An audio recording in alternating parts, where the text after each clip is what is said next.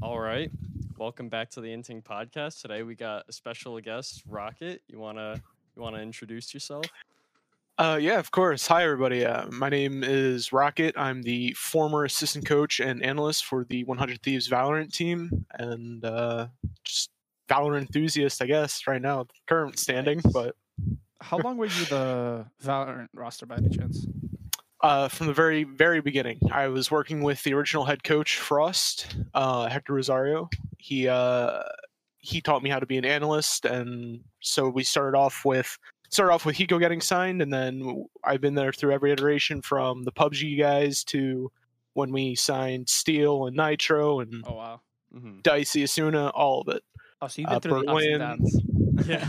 I was through pretty much everything. I, I was up to the very end when they scrapped everybody and kept uh, they kept Asuna, and then uh, this new roster, right, with uh, uh, Mike and or sorry, the coaching staff is what I'm thinking of yeah. yeah. with uh, Mike HD and all of them, right? That's the only one I haven't been a part of since then. So So, Damn. How does how does one get into uh into your position? Is it more just like your knowledge, or is it more just knowing people?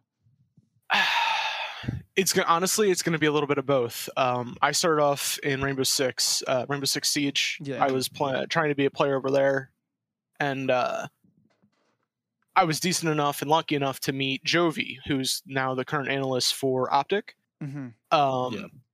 jovi introduced me to hector and jovi's like hey because he and i were teammates over in siege he goes hey there's this new game coming out called valorant uh, what do you guys want to he told me and the other teammate that we had at the time he goes "Oh, why don't we go check it out? So we went we checked it out and i started talking with uh, with hector who was frost and uh, he goes hey you know i'm probably going to end up being a coach here. Would you be interested in doing some work with me? I was like yeah of course because for every team i'd ever been a part of i was always kind of doing like analytical breakdowns making of strategies you know stuff like that so in my instance it was definitely a case of right place right time and then i was lucky enough to be given the skills to get to where i was able to Yeah. get to Yeah. Uh, is it like the environment different when it comes to coaching Valorant and then Rainbow, or is it like wh- what's easier and what's harder? Uh, so in the instance be- between the two specifically, like Valorant is easier in the sense of the maps are just very asymmetrical. So like when you look at a Valorant map, you know there's one direction you're gonna go. When you look at a Rainbow Six map, you can come in from north, east, south, west, up, down, horizontally, vertically, any way you can think of going, you can break down the map. Valorant, it's a little bit more. All right, if they have the Jett, then they have like the height advantage or the omen, right? Yeah. it's a little bit different in that sense, as well as the agents and the operators play out differently, but they're similar in the sense of it's the same idea. Like the roles that they fill are. Yeah. Yes, exactly. It's kind of like wolves and dogs almost. Like it's same same breed, just different beast. Yeah. Okay. That that makes sense. So when it comes to uh, coaching, so for example, like the Hundred Thieves roster, like a lot of people, you'll see sometimes like Nitro when he was on Jett or an Omen, or like even one time he was on a Sentinel. Like, how do you guys discuss between each other? It's like, all right, we need you on this role, or is it more just like, hey, what are you comfortable with, and we'll try to bounce off that. Uh so yeah, it, it's it always boils down to player comfortability, right? It's you can be a great, fantastic player, but if you have no clue what you're doing on the agent you're playing, it doesn't matter at the end of the day, Yeah, it's right? wasted, If uh, you're not comfortable, it's wasted potential. Exactly. It's it's you know. So at the end of the day, if on paper Nitro is the greatest aimer that we had at the time, right, or they had the highest uh, fragability, not fragability, just yeah, the ACS, right? Okay. If if if that was the highest, and ideally, like, all right, we should be putting him on Jett. But if he's not comfortable with Jett's abilities or the way to play around or the utility, right, yeah. it's not going to it's not It- going to help him, right? Work. He has he has that ACS, and the, and most players have their ACS because they're on something that they're comfortable with. So then it becomes a discussion of what are you comfortable with, what do we think is meta for the map, and how can we fit the pieces we have to make the best comp for that. Do you ever have you ever run into like the issue where like two people are super comfortable on like the same person, or too many people are comfortable on like the same role, where it's kind of like, well, we gotta make some compromises to move people around. I mean, on the Hundred Thief roster, not necessarily. Um, that roster specifically, it was kind of like everybody everybody was good enough if they needed to go like if Nitro needed to go to Sentinel or Steel needed to go to entry, right? We Mhm. had that ability. They they all had the skill set and the ability to do that. Yeah. Um it it really was just uh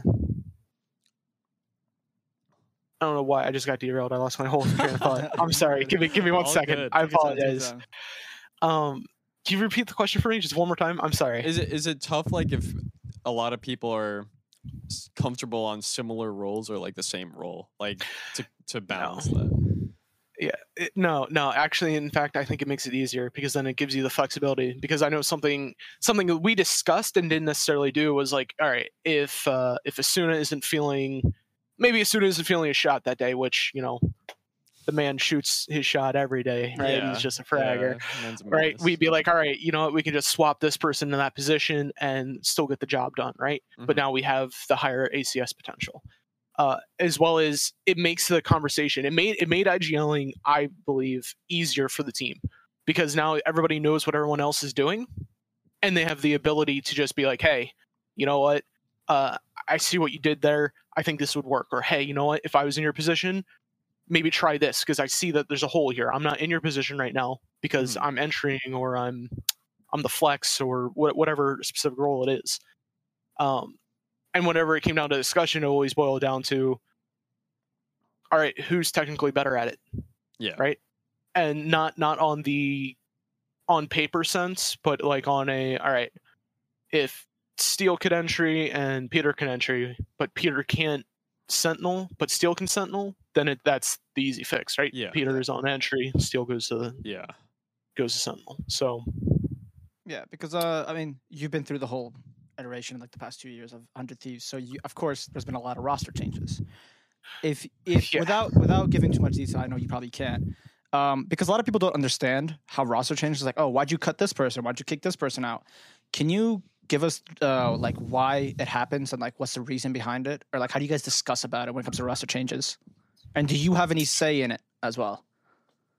Uh, at the time, as an analyst, I had zero say. Um, and even as the assistant coach, I had some input. I had input, not necessarily say. Um, uh, the way Hundred Thieves was run is uh, it was the players' decisions. Mm. Um, so it's a player the team. coach, yeah, it's a player team exactly. Um, Frost obviously was a part of that. He was part of the decision making process. Um, I just know me personally, I didn't have any say with any of it.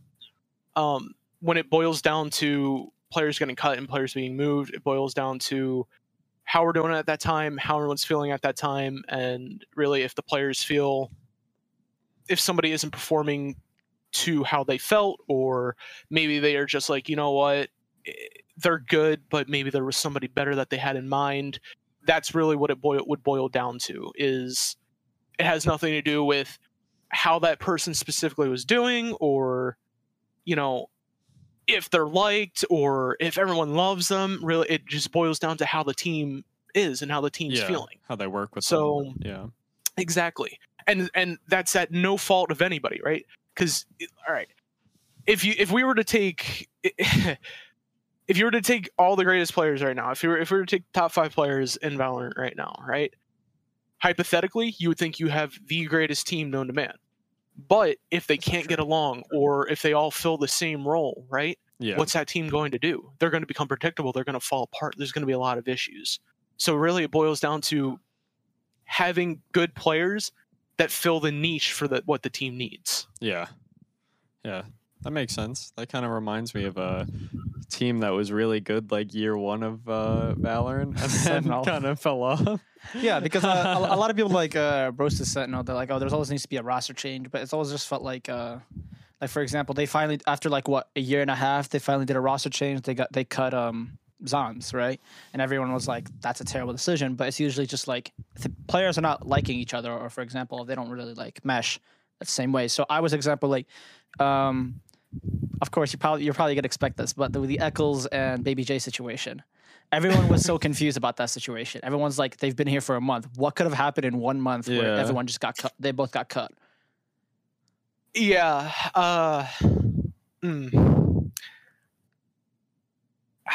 I don't know how to I don't know how to phrase that. I don't want to because I like both Hunter and Adam, obviously, and I, Yeah. I'm not, yeah, yeah, yeah. I'm not I'm not here to make waves or anything. I'm just Was it more of just like a? Was it more of like the players like, hey, just honestly, this wasn't gonna mesh out. This wasn't gonna be well. We just got to move It- on. we it started off good. It, it was it was like we had a two three week, uh, we'll call it the honeymoon phase, where everything worked well and we thought everything was going to be great. Yeah. And then we got into the first tournament and we started getting into the first practices and we started really getting real pressure from the other teams. yeah. And we kind of noticed it fell apart and the meshing wasn't there. So it ended up just boiling down to, you know,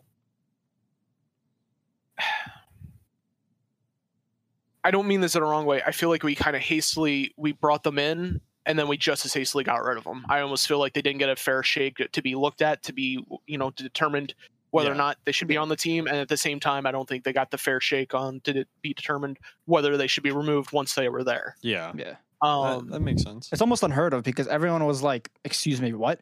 Because everyone was like, "Oh, you know what? Good. Yeah, it's like wait, like you got good players. Eccles was really like like he's a very underrated player in the EMEA region as well. So everyone was like, what? Just like what happened? Because it's almost unheard of. Like I, I people thought like oh maybe that's just the players hated each other, and like there's also that discourse as well, which is it, because we're all confused because we were talking about it. We're like, how do you like? You guys had a month. You guys talked. You guys they all met each other. They all talked to each other. They all practice and try out. Like what could have happened in one month where they just cut it all out? So Yeah. we just of course we didn't know the situation. We didn't understand.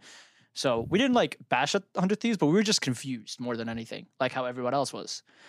So it, it was hard for us to un- wrap our head around because it's like, imagine they just get like, for example, uh, Sabrosa goes to Sentinels and they just like, oh, you know what? Never mind.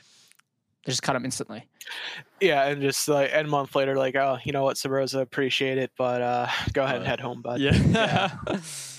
Especially now, it's I, I can understand the confusion. I can understand, you know, the kind of like, wait a minute, what, you know, and then obviously we brought in uh we brought in Bang Sorry, I get- and Jcstani. Bang and JC. Sorry, I know them as Noah and Sean. So that's Yeah. why it's confusing in my Yeah. brain. Yeah, Um we uh we brought them in and then people kind of got excited again and it's kind of like okay well these are you just brought in two more fraggers and how are they going to work off of uh you know i guess not fraggers we brought in really good potential to the team right and i think everybody was kind of like well how's going to bang mesh with asuna because they're both they technically fill that entry for the frag same role. Yeah. right?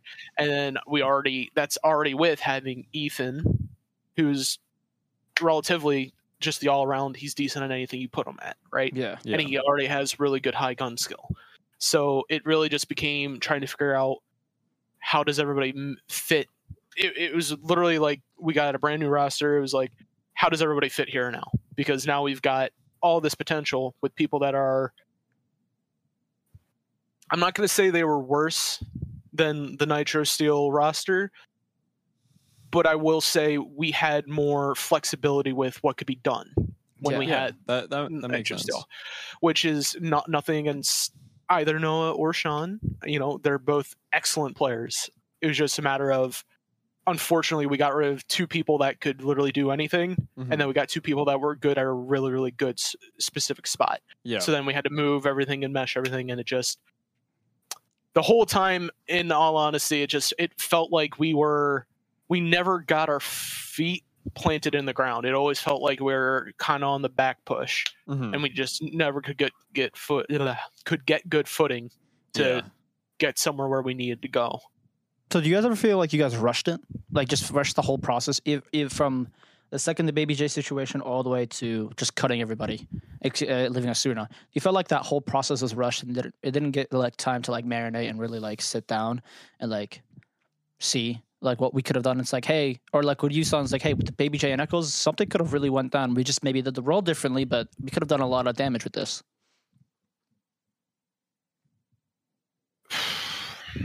From where I sat as somebody that was there to specifically assist Jovi with the process and then assist the players in any way possible, as well as give analytical breakdown and help develop the strategies. Yeah. Yes, I, I personally felt like everything was rushed. I I will say the Baby J and uh, Eccles situation. I do believe that was going to be unavoidable because it was. I feel like the signing was rushed. Yeah. Personally, that is personal b- opinion, personal belief.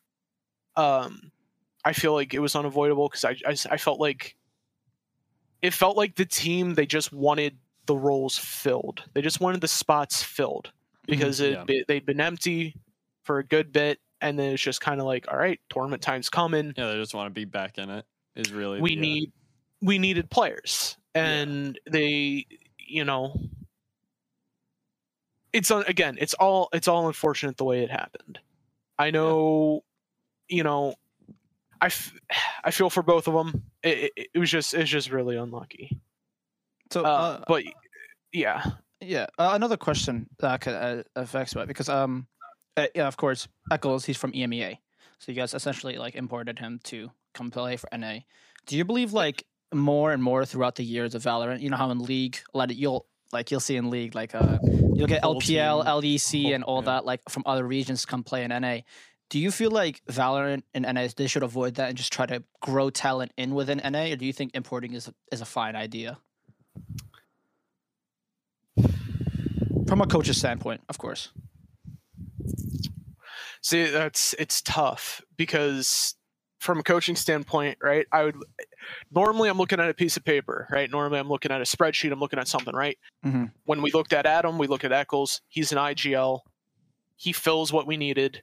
Bring him in, right? Ideally, bring him in. He fill. He brought everything that we needed on paper. However, now you pose the question of, there's, is there a language barrier? Luckily, there wasn't with Adam. Uh, but you also run into there's going to be cultural differences and there's going to be you don't know if this person's going to mesh with your team right Mhm. you because obviously until you bring them over and bring them in you can't really get a good read on them because if he's doing if he's trialing from emea he's not going to have great ping right? So there's always going to be that excuse like oh man if i was if i was there you know it would be better. Or oh man i'm so good. Like is he only so good because he's got this ping advantage right? Um and th- this is just using adam as an example not saying that's what happened or anything Yeah. but that i think that's what's what gets posed whenever you look at importing people over. I personally believe it's good because i think it gives all players of all regions a better shot at being a, an actual professional because then it gives the skill gap right if you have the skill and you have the ability then by all means you should be able to go to where you need to go to perform and play at that ability Yeah. but if you get locked into your region, right, then I don't think we're ever going to see a true team at its fullest potential because Yeah. it's just you're just bringing in feeders. But there's there's pros and cons to both sides of it. No, I, for I sure. like that. That was a good question. Yeah. That was that was a great question. I like that one. Yeah, because uh, I know that's like kind of ruining because I because uh, I watch League, so I've been watching a lot of like League. I've been watching for the past past few years. I don't play it, thankfully. I just watch it. Save that Uh, mental a little bit, yeah. yeah, yeah, you know.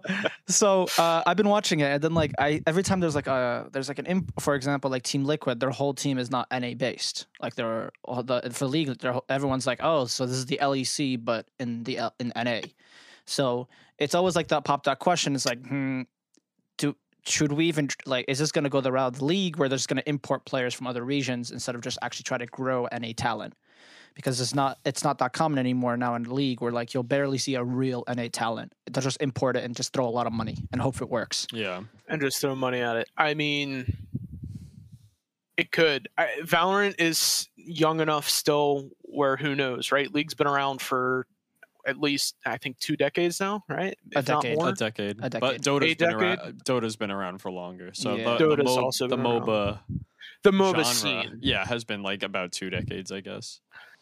I think with Valorant specifically, it's it's still young. We're not even into year three yet. We're only two years deep.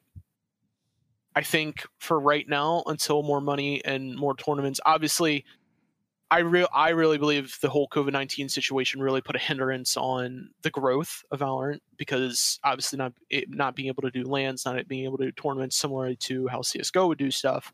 Mhm. I think that really kind of killed the fan base and the want, Yeah. the willingness and wantingness of people wanting to come to Valorant. but now that all the lockdown is kind of coming up, I think you could see that. I think, I think in the beginning, I think for the first three, four, five, six years here, you're going to see they're going to be growing the talent. But then eventually, once the game is old enough, you don't have to grow it anymore. consistent, Yeah. Yeah, there's going to be plenty of teams, plenty of tournaments that, that the players should already be a little bit seasoned already as is. hmm That now it's just like, okay, you're either good or you're not, right?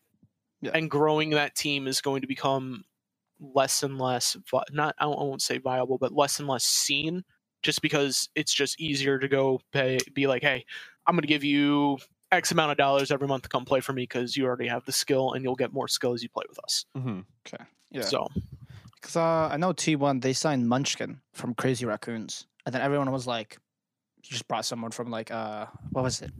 I think he's, isn't that Japan? I think that's Japan. I'm pretty sure that's Japan. I could be wrong, but I'm pretty sure that's Japan. But everyone's like, then that's gonna be that's already. I mean, he probably knows good English as well, but that's already good. That's a cult, that's a huge cultural and language barrier right there in itself. So everyone's like, uh, I don't know what they want because T1 is trying to push for the franchise, like uh, everyone else is. Yeah. So Yeah. it's it's always interesting to see like them doing that, and then it's like, uh, I've, I've- it's funny how nobody ever says about XSET when dephh he's from the UK, and nobody ever talks about him being like from here, coming to NA. So it's always interesting to see that. Um, but when it comes to franchising, who do you think? Because I heard I was- NA is only tr- exactly what I was about to ask. yeah because NA uh, as of the rumor right now they're only getting six slots. Uh, that's the rumors right now. So who do you think is the six teams you think is gonna be in the franchising? Oh. uh, There's some Oh, no boy. brainers and there's some like maybes in there as well. Uh, oh, obviously, I think Optic's going to be in there. Yeah. Uh, there's just no way Optic is not going to be one of those franchise spots. It's not. They're, they're top six. They're just. Yeah. They're too consistent. They're too decent.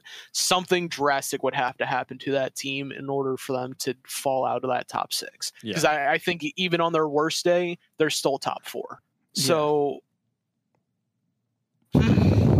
See, this is this is this is a tough question because like right now you you can look at it like I I've, I just pulled it up because like it could just be who's down right now because they're just having a bad go of it, right?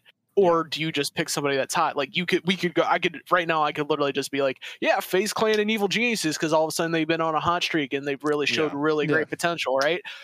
But is that going to stay? Are they only hot and fresh because nobody's really been able to get a look at them until recently? Yeah. Personally, I am going to stick to the guns with Evil Geniuses. I believe Evil Geniuses. I think they're really working something really good.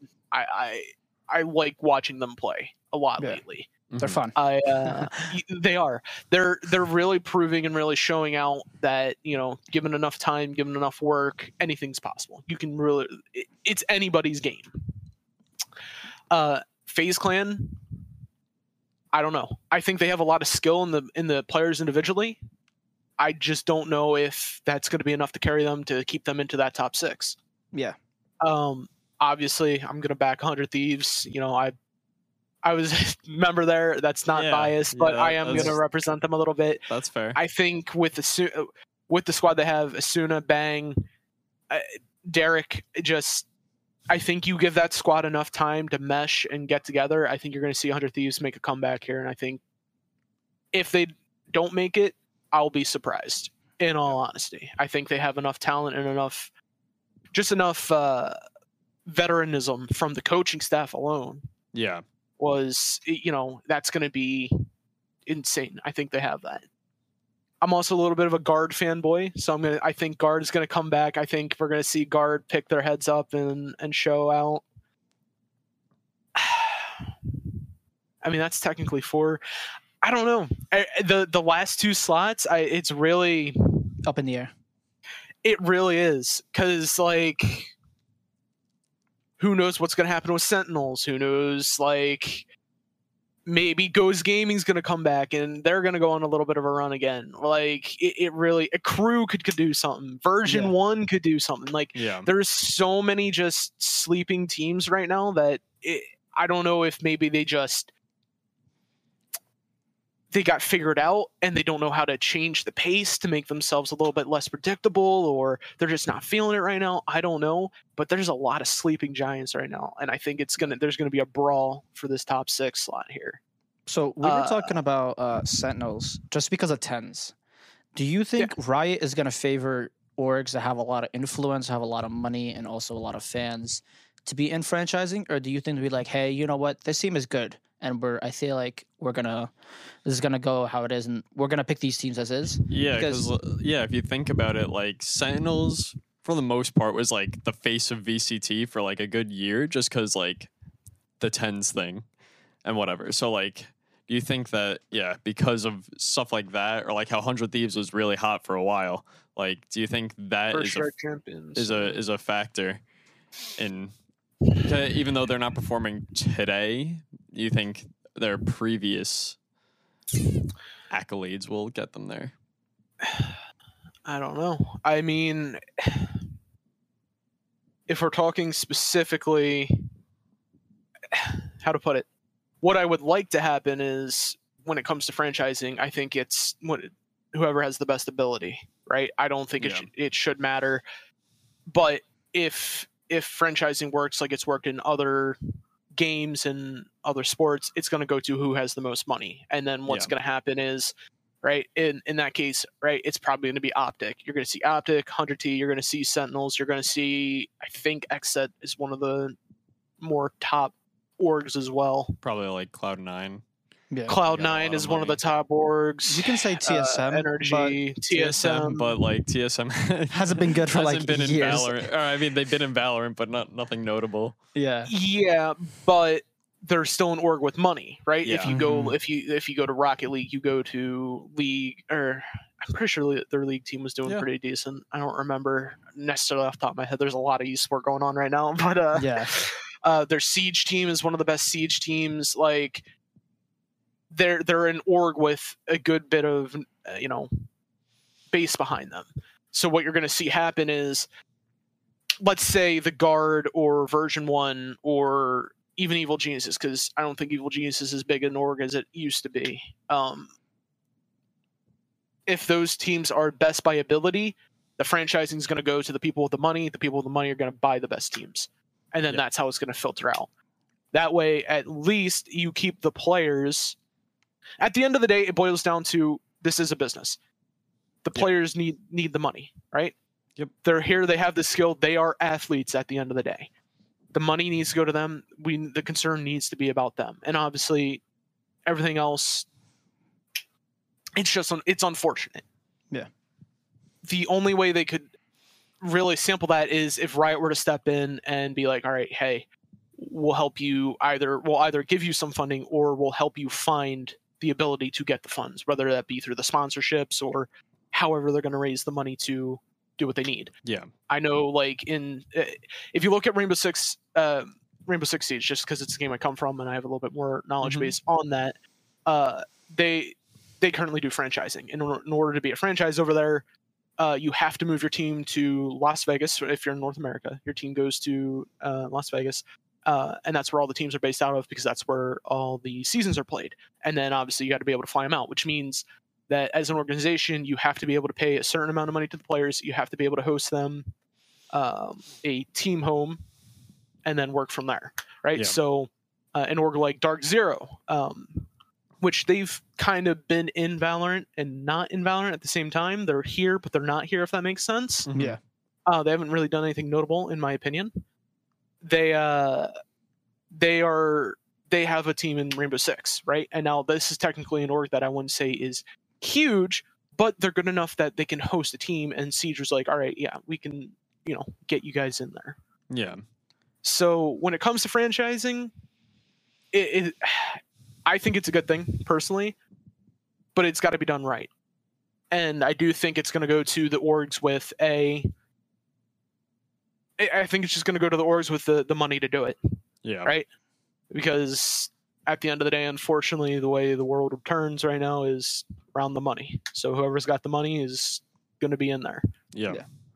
So, do you think, just like League, because League is held in LA, do you think it's going to be Valorant, the franchising, like the format is going to be held in LA as well?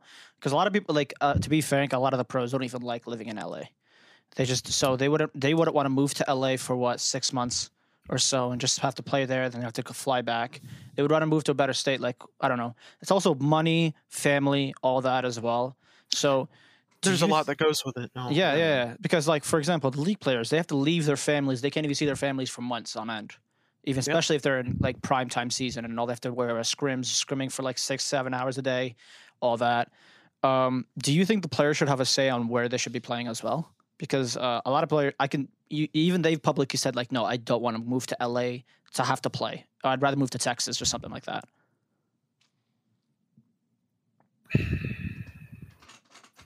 I'm gonna I'm gonna say no, and the reason I'm gonna say no is you're being paid a gross amount of money.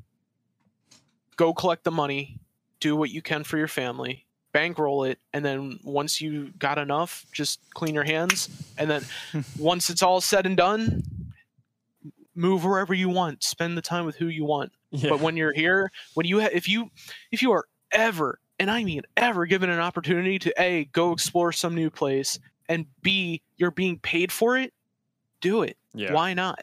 Like don't get me wrong, I I've got a mother, I've got a dad, I've got family that I love to go and see. It sucked having to go to Texas and going to the team house. It was an extremely cool experience. But it does suck knowing that your family's back home and you do get a little homesick. I get that tenfold. But at the end of the day, you're being paid to do something cool. So Yeah. just do it and and enjoy it while you can. And then eventually because eventually down the line, two, three years, four years, five years, however long you decide to play and then bail out, you know, you're going to be able to go back and you can spend all that time you want. And now this time you've got a little bit more experience under your belt, a little bit more money. You know, it's that's my personal belief. yeah. If if we're talking about specifically being fair, LA is like that's a lot of money. It's Yeah. te- technically one of the richer cities. You're spending a lot. Like the price of living there is not by any means better, and that's why I think that's why like if you go and look at Texas right now, Texas per uh, Square foot uh, per county county. has lowest uh, like the lowest rent per capita or per capital being brought in Yeah. which is why i think a lot of people want to go there is because it's cheaper living while still having the ability to have all the like fiber inter or, uh, yeah the fiber internet the verizon internet at&t all this top gigabyte internet and all that while Yeah. still being able to live cheap and i think that's what the argument comes is it's not a matter of going to la because la is necessarily bad it's just la is expensive and it's just kind of tough but Yeah. personally i just think it, me personally if if i'm getting paid a thousand dollar like several thousand dollars a month to a play a video game that i love to death Yeah. i'll go anywhere i'll just send me there if, and especially if they're paying for it sure i'll go Yeah. I'll play. Hey, mom, I gotta go. I'll call you every other day, or every day, or whatever you know, whatever you want to work out, and just uh, you know, I'll be home in four or five months here, and then we'll go out. We'll do everything that we got to miss. So I feel like uh, a lot of fan bases because a lot of people are new to esports when Valorant came out. So like, of course, like all of us, we've known esports. We've we've come from CS:GO, Rocket, uh, Rainbow Six, and League. Yeah. We understand how it goes. We understand the struggle. But a lot of players don't. Under, a lot of people, especially fans, don't understand that there's a, it's mentally taxing, very mentally taxing for the ma- mind. For someone like Hiko, he's been doing it for like 15 plus years. That man Yeah. like has a mental fortitude. So it's crazy. Like that man has been able. Mental fortitude. The man is. cr- It's crazy how he's been able to be a pro at the highest level for such a long period of time. Um, can, because of course you've been with the players a lot and you've seen them outside of scrims and scrims and all that. Can you tell the people that are listening like how mentally taxing it is, or if you have any stories you want to tell us about it that could help a lot, like explain I'm gonna- how, how crazy it is? To to start, uh, I'm just gonna start off. I think where the disconnect with this is is people don't understand that esports is an actual physical sport, right? At the end of the day, if you were to go and look at professional baseball, professional football, any of those, right? Their mental is just as important as their physical.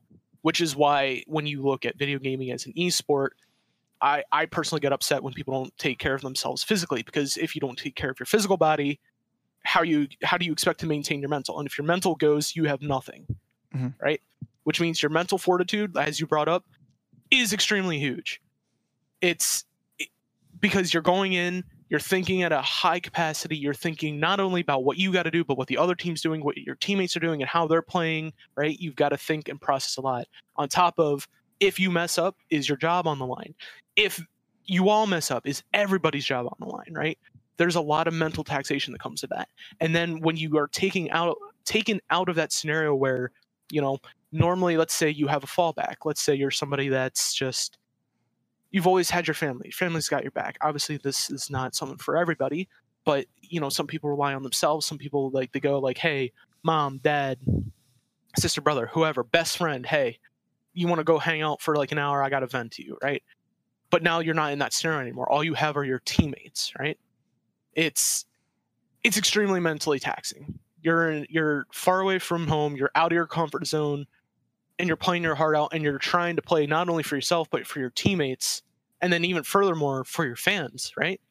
Because now you've got all mm-hmm. these people that love Yeah. you and they love watching you and they're building this up and everyone's you know all this hype and all this is around it. It is absolutely 110% mentally taxing. It's not easy to any degree for anybody. But i will say maintaining like bringing little niceties from home right?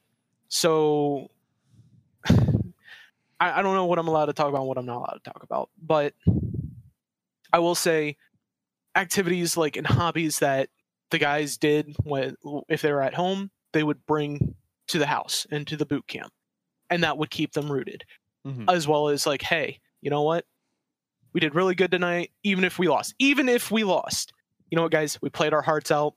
Let's go get something to eat as a team. Let's go let's go de-stress. Let's go talk. Let's go do whatever we got to do and just work it out right? And i think at the end of the day that's what helps not only bring the team closer together but it helps de-stress and it helps unleash that mental a little bit because it, it is. There's a lot to intake. It's a lot it's a lot to think about and process and if you let it get to you i think that's where you see some of these players break Have you ever had? Is there any stories you want to tell us about like these players? Because everyone just thinks like Asuna is just gonna wake, get out of bed, and just start fragging out. That's not that. that he has like a routine. He has like a lot of things to do. Do you have any stories you want to tell us about like how these like these players are humans as well? And it, like when when you first saw, it, it was like, oh, these guys like they can't just wake up and frag out. Like these guys are humans. if you can say, Um, I mean, I'm gonna obviously I'm gonna keep I'm gonna keep the the legends alive, right? They're superhumans. These guys they wake up and they just they shoot straight every time, hit every shot. They're just excellent at everything they do. Mm. But I will say to get to that point, like we did have we we would have rituals, right? Like uh I mean, all right, we weren't sponsored by the coffee company. I'm I'm not we would get Starbucks. I don't know if I'm allowed to say it because they're not sponsored by it. They would get Starbucks, Yeah. but uh, you know, you know, we started the morning off like, all right, guys, let's get some morning coffee in us. Let's, you know, frappuccino, hot, co- you know, hot chocolate, whatever you need, right? Um, whatever we got to do to get it done, you know, let's let's let's let's get that right. Um, I know, like, like a.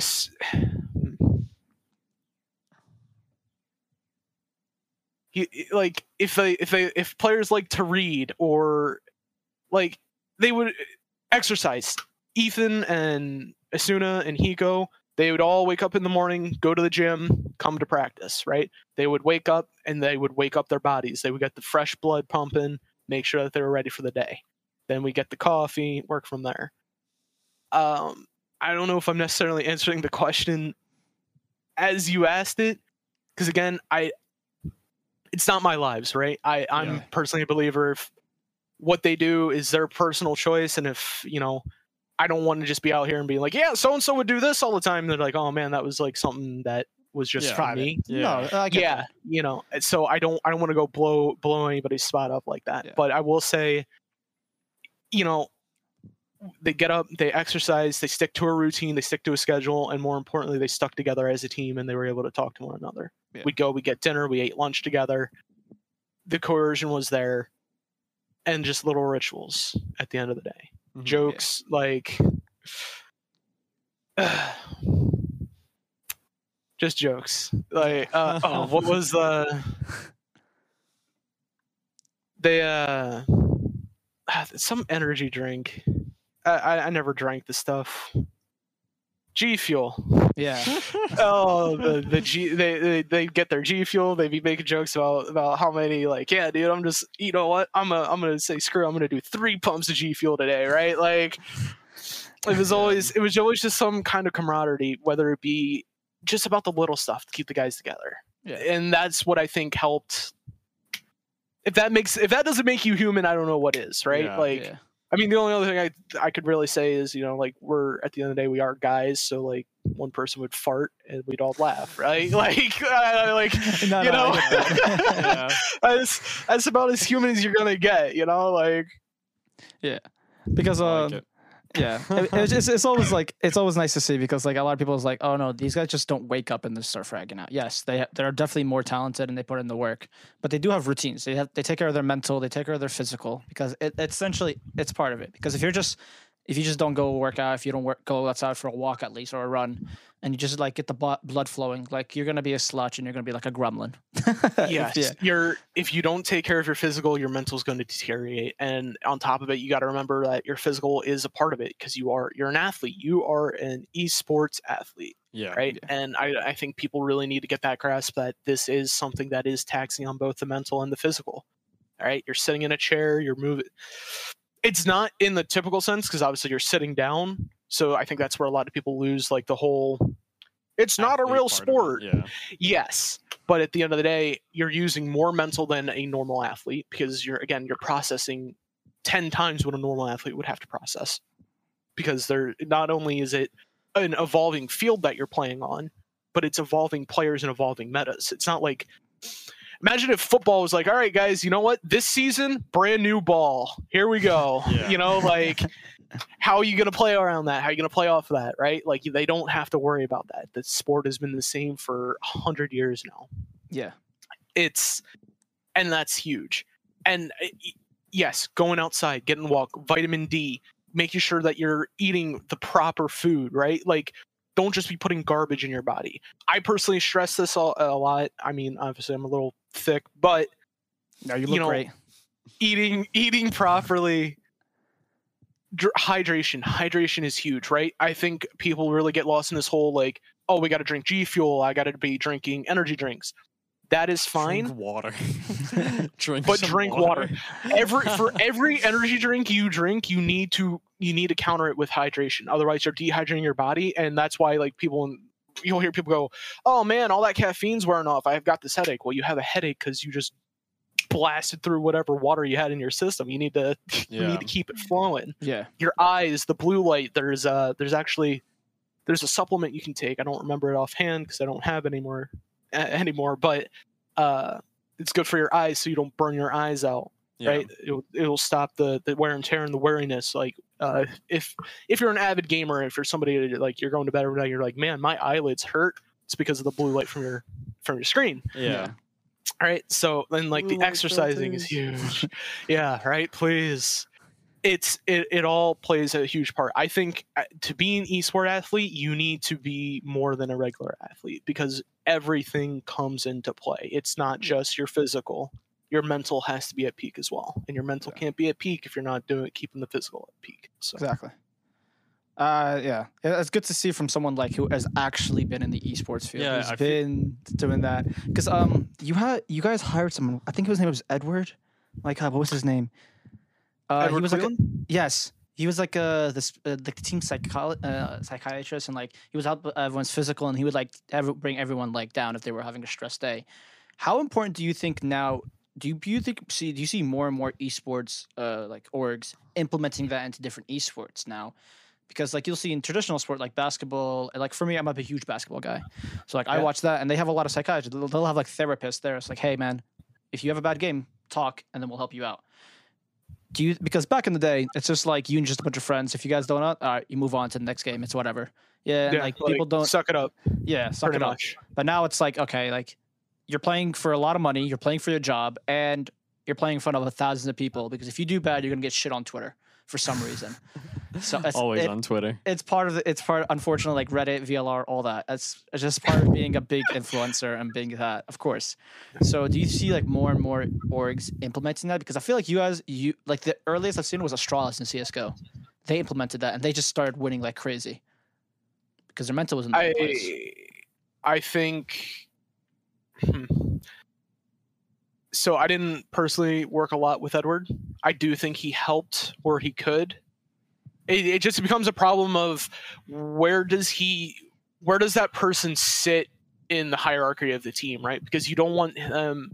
They should just be there to de-stress. You don't want them telling them to like you know What to do and yeah. yeah like it, it just needs to be because i feel like what the, where the breakdown happens is the higher up you go in esports and the higher up you go in any sport right is if you and i were friends right and Mhm. we were playing a game for fun and I, I could be like all right why in the world would you just do what you just did right we could have that conversation it wouldn't matter right we could get Yeah. mad and then we come in the next day everything's fine as you go higher and higher up if you get on somebody's case and then next thing you know they're not talking to you anymore and next thing you know the team's slowly falling apart because now there's money on the line now there's actual Yeah. reputation on the line and it becomes harder and harder to talk about these hard things because people are so afraid of what's going to happen to them or what's going to happen to the team right you don't want to go destroy somebody's mental whether it be on purpose or on accident but at the same time you don't want to be stuck in the same rut i personally believe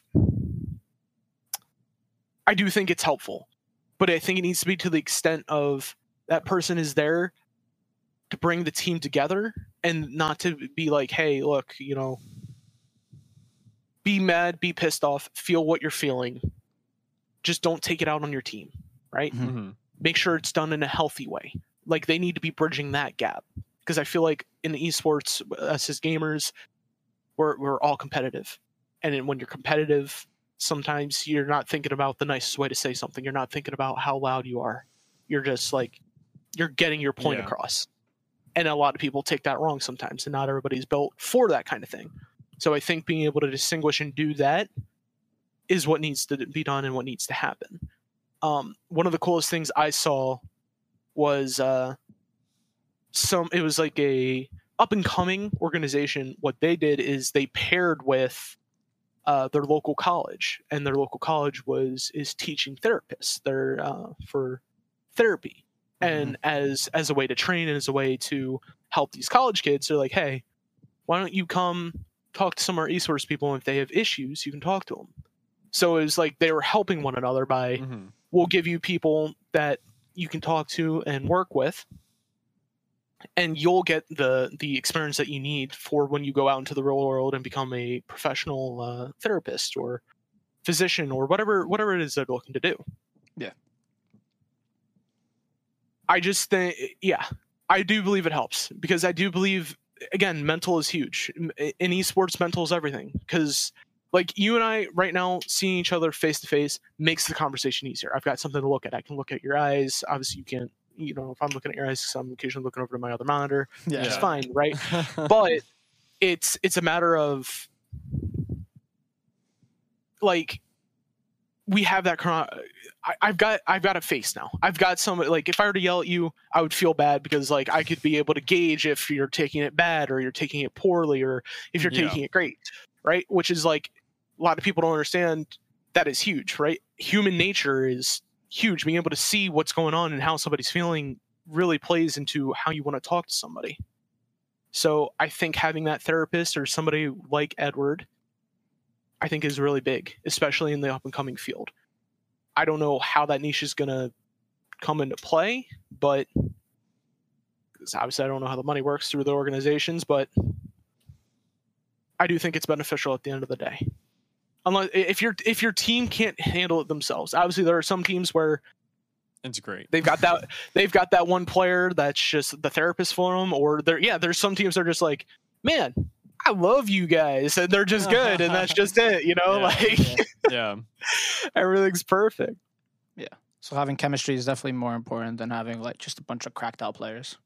yeah Sure. the synergy synergy is huge Yeah, because uh, because everyone's like um, Yeah, I think it's the same thing happened with like uh, TSM. It's like they just had a bunch of roster changes, but I feel like just like this iteration of TSM has been the best in years since like their BLAST Premier and all that. Mm-hmm. It's been the best, but it's more like these guys just you can see it as well. These guys enjoy playing with each other, and like they're, they're all not like not all, everyone is like a top five player. Like I don't think so anybody on that team is like a top ten player, but it's just you see them and they're like, wow, these guys know each other so well. These guys lived with each other as well.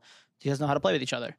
So it, it's always nice to see because everyone looked at this new iteration and was like, man, this is no shot. This team is better than the Hiko, Steel, and Nitro roster. But then you'll see them play and you're like, wow, these guys like enjoy each other a lot. yeah.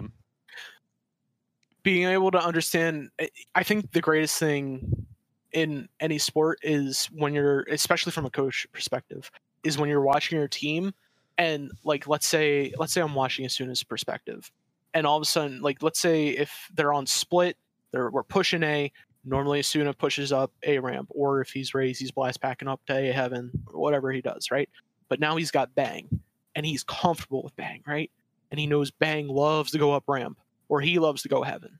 And now he goes, all right, well, if he's doing that, I'm going to follow him and I'm going to shoot whoever tries to shoot him. And he just naturally, he doesn't have to say a word. Yeah. He just knows what Bang's doing. And he goes, if I was, if I wanted to kill Bang, where would I be? And then he goes and he pre preemptively goes and stops that guy. And Yeah. now Bang's allowed to go and stay, remain fluid. And now Peter's even more fluid than he originally was. And now the two of them have this whole synergy that was never there before with the previous players because they never were able to build that. yeah. That is one of the coolest things to watch when things just work and it's just meshing and going. It's it's literally it's really really cool. Yeah. It's a well-oiled machine. yeah. Yes, Clockwork. it's it's perfect. It's uh, I'm sorry, I get a little giddy because like I just I just yeah, I just think of like because you you can see it even in like some of the Valorant games that, that are in the in these VCT matches. You can just see like really well executed stuff. Or when like let's say like oh my oh my gosh how did they clutch that? Well they clutch that because person A went you know what I'm just swinging this guy and this other person went I know what you're about to do and just covered him Yeah. and it just worked because they hit their shots and they didn't have they didn't have to take that half a second or two seconds to be like what are you doing i don't know what i'm doing what are you doing right like yeah. Yeah. it just went hmm which is it, it- it's always beautiful it's always good So, As we uh, enter the tailgate of this uh, tail end of this Uh, interview, tradition. Tradition question. one more question before. There's two. uh, There's two. There's two. One more, but uh, just an uh, extra question before we get into that. Um, do you see yourself coaching again? Do you want to coach again as well? Yeah i you know i coached in rainbow six. I coached a little bit in valorant. I'd done analyst, analytical work in valorant now as well. I like it. I love i love doing it. Um i've been trying to get back into the scene to work as either a coach or an analyst. Just get back to work just because i miss doing it. You know Mhm. it's it's fun at the end of the day i know a lot of people are like what do you mean just watching endless hours of a game and looking at numbers and movements and what do you mean that's fun like at the end of the day it's pretty fun when you get to be like hey guys by the way if you go here and do x you're gonna absolutely break this team right like yeah. Yeah. it's cool seeing that in motion when it gets done. But me personally, yes, I've been actively looking to get into coaching and because I believe I can bring not only the expertise, but I can help pull a team together and be able to make something happen. But yeah, I would, I would, I personally would love to be able to coach again. I got you. Nice. Okay, so we have traditional questions we usually ask every interviewer. Okay, Okay, so hang on one, one second. take your time.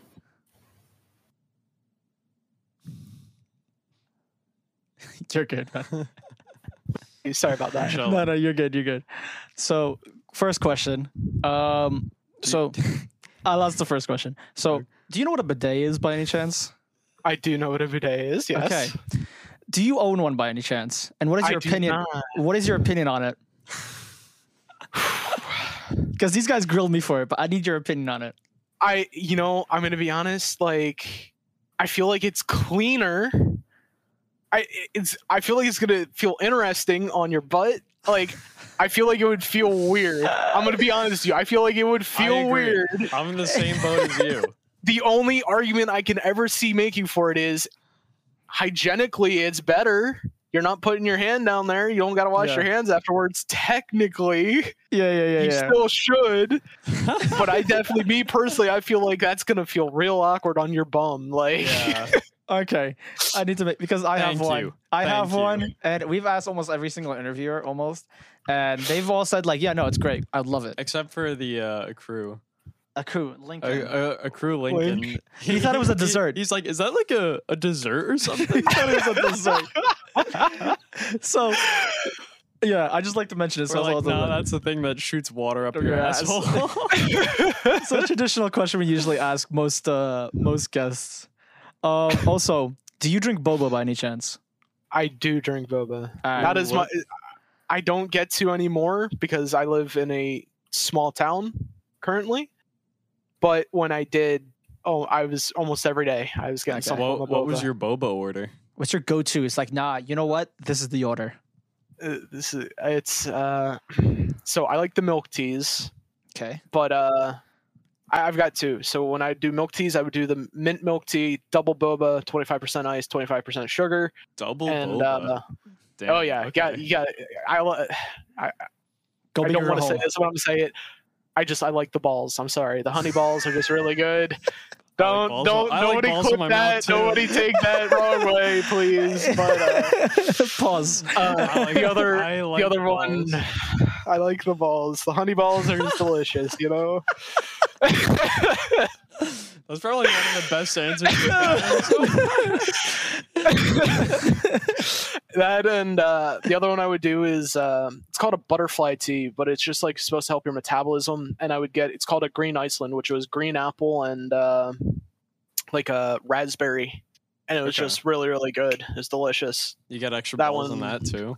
No, just regular balls, Just regular, regular and twenty five percent ice, twenty five percent sugar, just to keep you good to go and geared.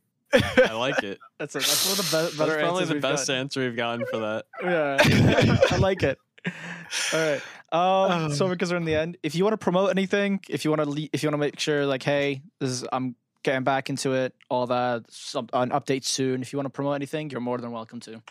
I mean, I've I've been applying to several places. I tried to apply to Immortals to be the head coach for their female team. Um, I haven't really gotten many responses back. I applied to actually emailed Raucus about the analyst position, trying out for that. Um, honestly, at the end of the day, if anybody has anything or knows of anything, my uh, my Twitter is at oh I'm Rocket O H I M Rocket. Uh, feel free to just DM me and be like, hey, idiot, apply here, and uh, Yeah. I'll probably respond. But uh, I appreciate you guys for having me on here and the questions. This was actually a really good time, and I can't wait for the episode to come out. Or Yeah. I'm not really sure how podcasting necessarily works, but uh, It comes out. We we record. Wednesday. We record be out. Monday, upload Wednesday. So you'll see this on Wednesday. on Sure. Wednesday, dude, We'll that's you and everything. fantastic, dude. I love it. I'll be sure to help you know retweet that. But yeah, at O I'm Rocket on Twitter. Uh, I'm just trying my best to get back into the scene to be a coach or an analyst. You know, help a team out. I Mhm. know I can help them. So Yeah, especially for LCQ, almost running around after Masters. So Oh yeah, I mean, yeah, yeah. it's gonna be a blast. Definitely All keep an eye out. I think you'll see me All right. Awesome. Appreciate you guys. Have a good one. Love you. later, guys.